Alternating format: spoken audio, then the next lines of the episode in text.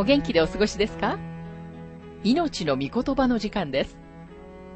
この番組は世界110カ国語に翻訳され、1967年から40年以上にわたって愛され続けている J. バーノン・マギー神学博士によるラジオ番組、スルー・ザ・バイブルをもとに日本語訳されたものです。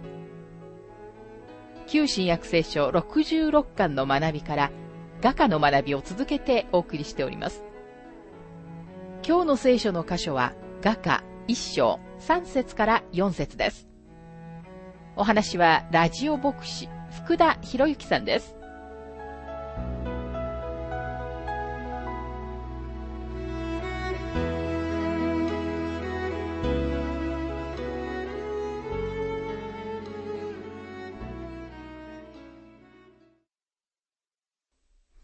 旧約聖書、画家一章の学びをしていますが、一章の二節。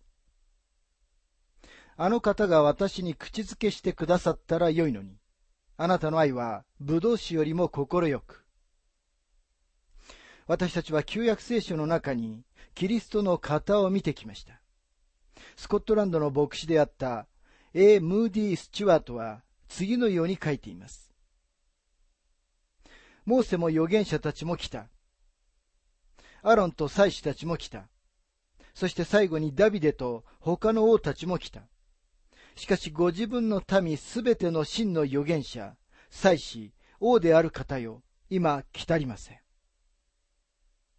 そしてキリストにとても近かったフランス出身の神学者、聖ベルナールは、画家の解明という書物の中でこのようなコメントをしています。語るのに遅いので、モーセの声は聞かない。イザヤの唇は汚れていた。エレミアは子供なので語れなかった。そしてすべての預言者たちは無言だ。主ご自身、彼らが語っている主ご自身に語らせよ。主が語られるのを聞いた人は、主が平和を語られるのを聞きました。罪の許しによる主の十字架の血を通しての平和です。もしもあなたがキリストの贖いによってすでに神様と和解しているなら、神様はあなたからの厳粛な婚姻の契約としての口づけを懇願されます。この口づけは、キリストと信者の結婚の誓いを確証するものです。今日私たちの結婚式の儀式にも、この同じ習慣があります。結婚式を執り行うとき、カップルの両方が誓いの言葉を言った後、牧師は、それでは、花嫁のベールを上げて、結婚の口づけをと言います。口づけは厳粛なものです。口づけによって結婚の契約が確証されるのです。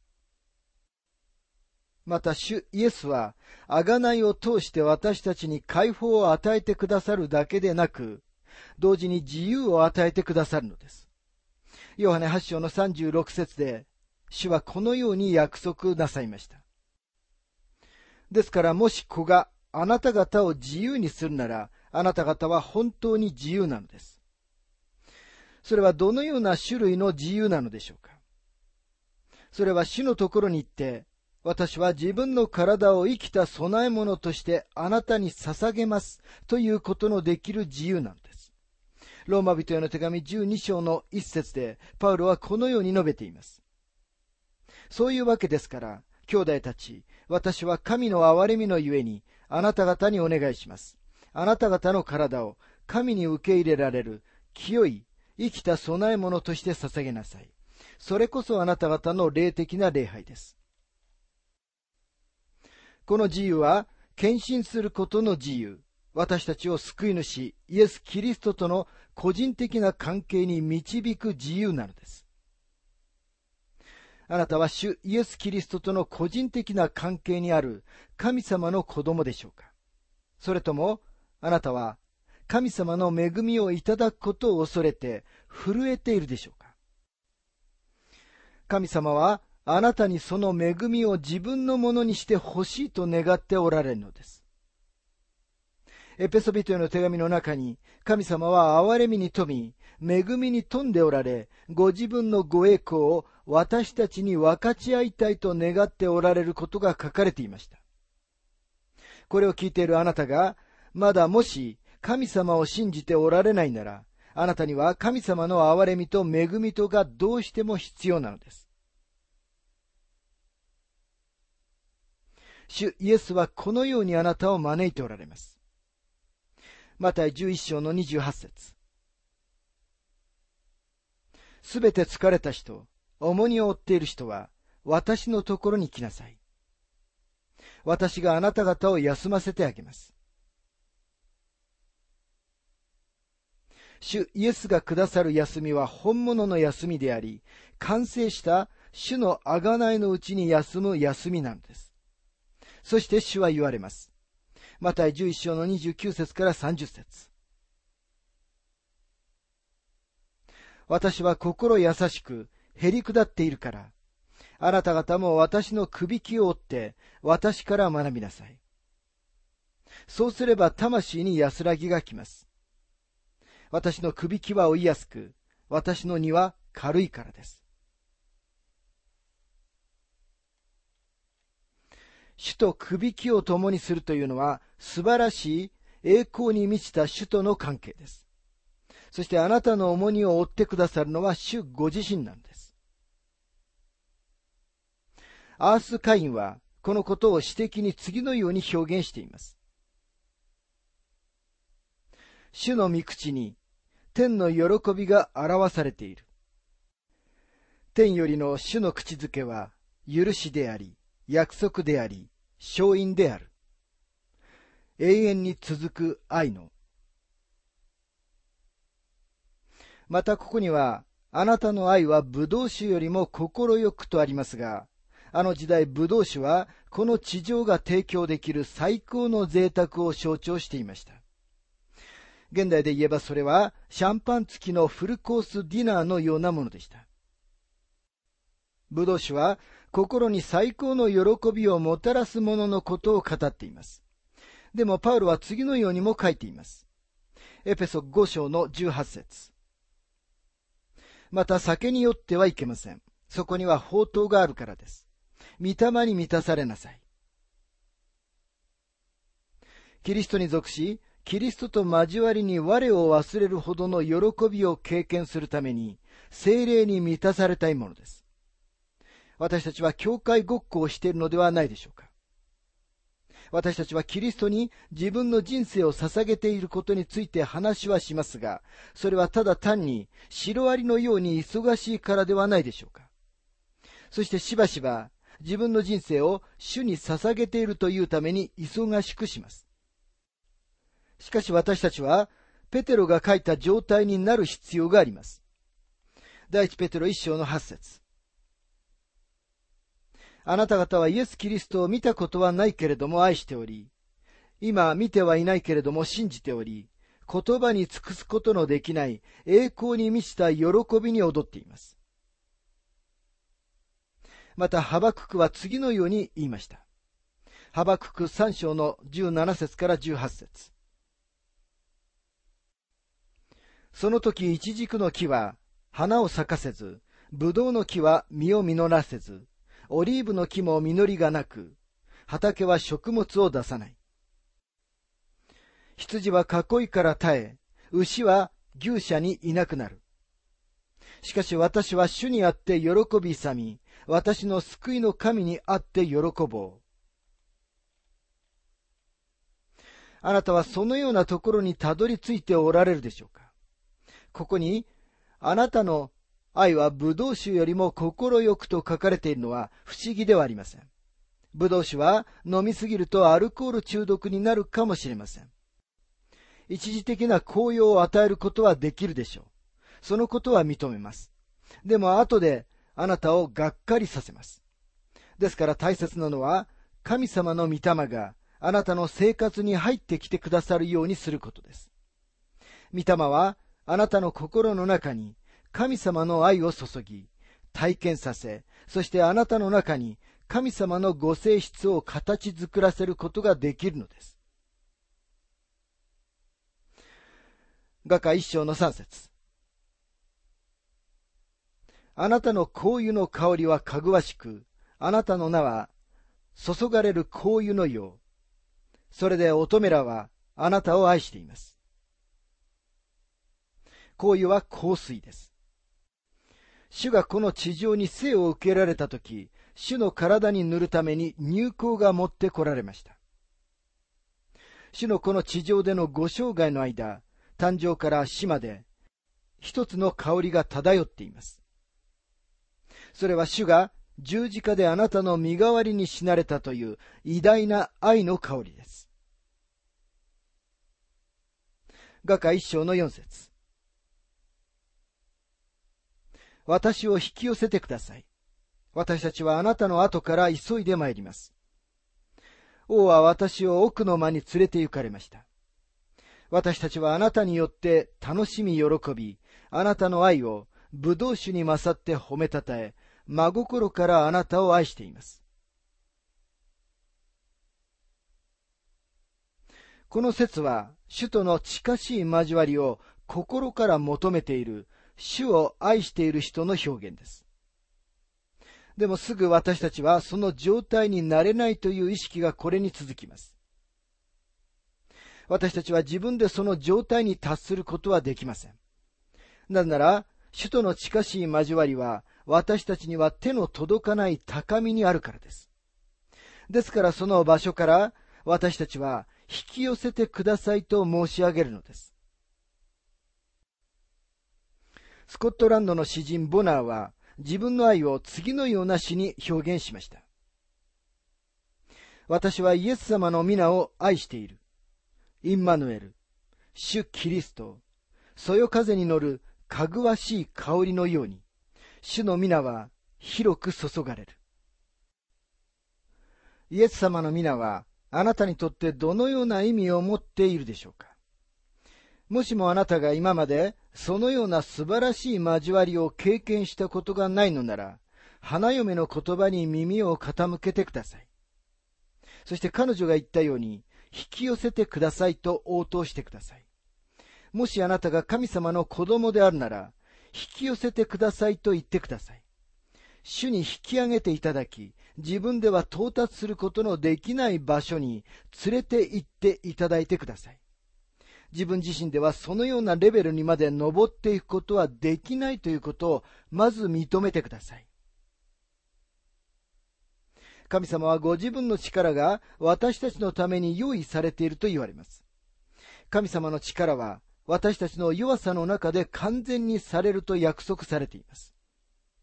神様は主よ、引き寄せてくださいという心の叫びに必ず答えてくださいます。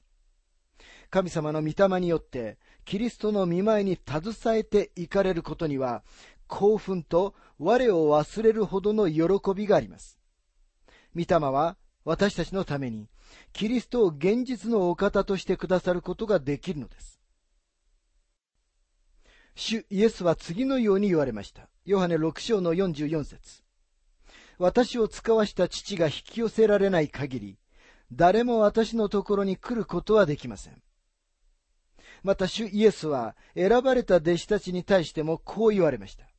ヨハネ15章の16節あなた方が私を選んだのではありません。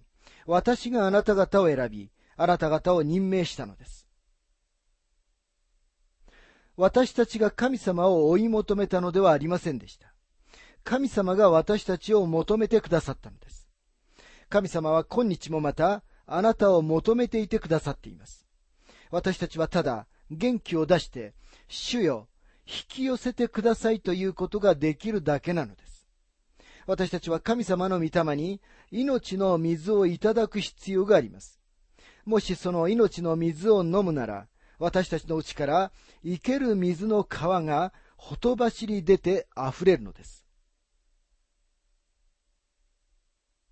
またここには私たちはあなたの後から急いで参りますと書かれています。ここでは、私たちが怠惰で無関心だから引き寄せてくださいと求めているのではありません。私たちが無力だからです。私たちには願いはあります。霊は燃えているが、体は弱いのです。私たちは主の後を追いかけて走っていきたいのですが、そのためには、主が私たちにそのようにするための足をくださらなければなりません。主が私たちにそれを可能にする力、天からのその力を与えてくださらなければならないのです。主が私たちを引き寄せなくてはなりません。ヘブル人への手紙12章の1節から2節にはこのように書かれています。こういうわけで、私たちの前に置かれている競争を忍耐をもって走り続けようではありませんか。信仰の創始者であり、完成者であるイエスから目を離さないでいなさい。また、イザヤ書40章の31節には次のように約束されています。しかし主を待ち望む者は新しく力を得、わしのように翼を買って登ることができる。走ってもたゆまず、歩いても疲れない。私たちが引き寄せてください。私たちはあなたの後から急いで参りますと叫ぶとき、主は答えてくださいます。またここには、王は私を奥の間に連れて行かれましたと書かれています。奥の間とは、神殿の中の死聖所のような、主の御臨在の神秘の場所です。そこは群衆から離れた秘密の場所です。神様が私たちのために作ってくださった岩の裂け目の中の場所です。神様はその場所で私たちをご自分の見てによって覆ってくださり、私たちと親しく語り合ってくださるのです。それは、目次録に書かれているキリストの招きのようなものです。目次録3章の20節にはこのように書かれています。見よ私は戸の外に立って叩く。誰でも私の声を聞いて戸を開けるなら、私は彼のところに入って、彼と共に食事をし、彼も私と共に食事をする。清い主と交わることができるというのは何という特権でしょうか？しかし私たちは主の清さの前に恐れおののいて、イザヤと共に次のように叫ぶかもしれません。イザヤ書6章の5節ああ、私はもうダメだ。私は唇の汚れたもので、唇の汚れた民の間に住んでいる。しかも万軍の主である王を、この目で見たのだから。でもあえて、王は私を奥の間に連れて行かれたんです。主こそが、贖いを用意してくださったのです。主は祭壇から燃える炭を取って、私たちの唇に触れてくださった方です。主こそが最高の犠牲を払ってくださいました。またここには、私たちはあなたによって楽しみ、喜びとありますが、教会にはもっと喜びが必要だと思います。私たちの生活にももっと喜びが必要です。イエス様は次のように言われました。ヨハネ10章の10節私が来たのは、羊が命を得、またそれを豊かに持つためです。そしてヨハネはこう書きました。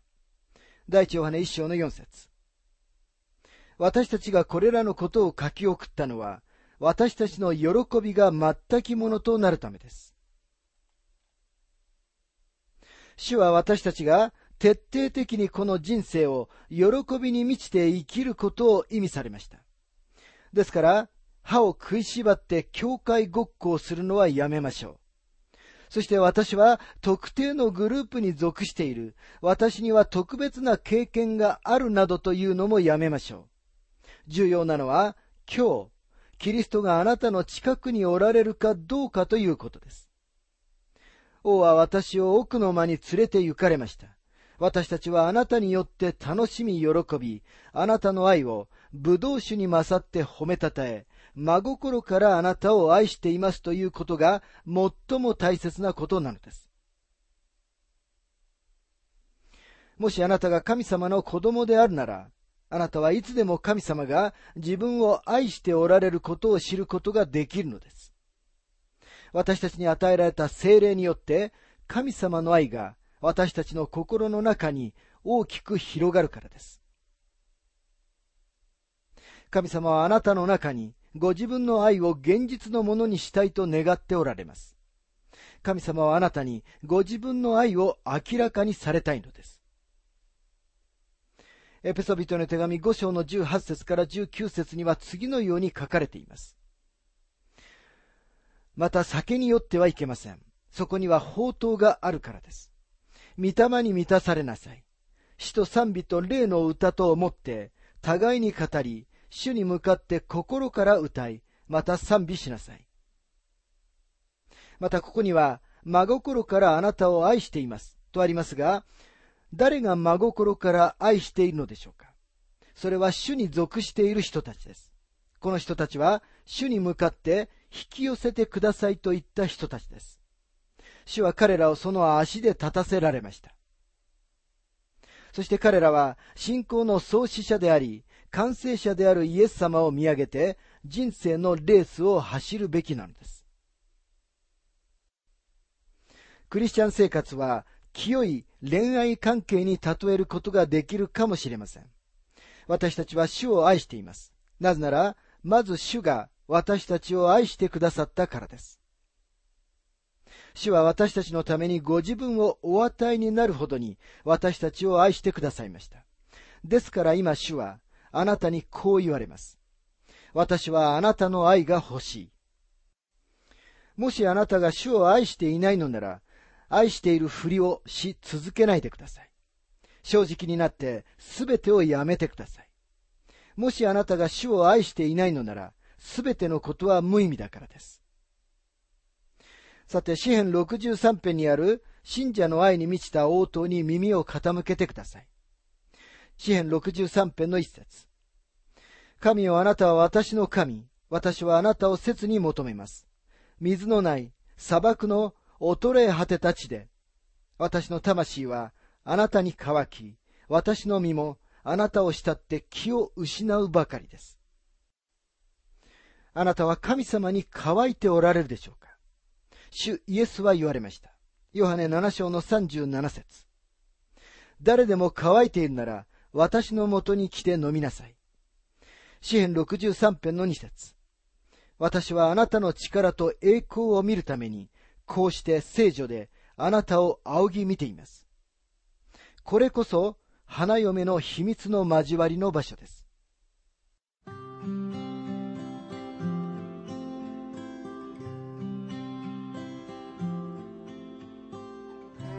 命の御言葉お楽しみいただけましたでしょうか？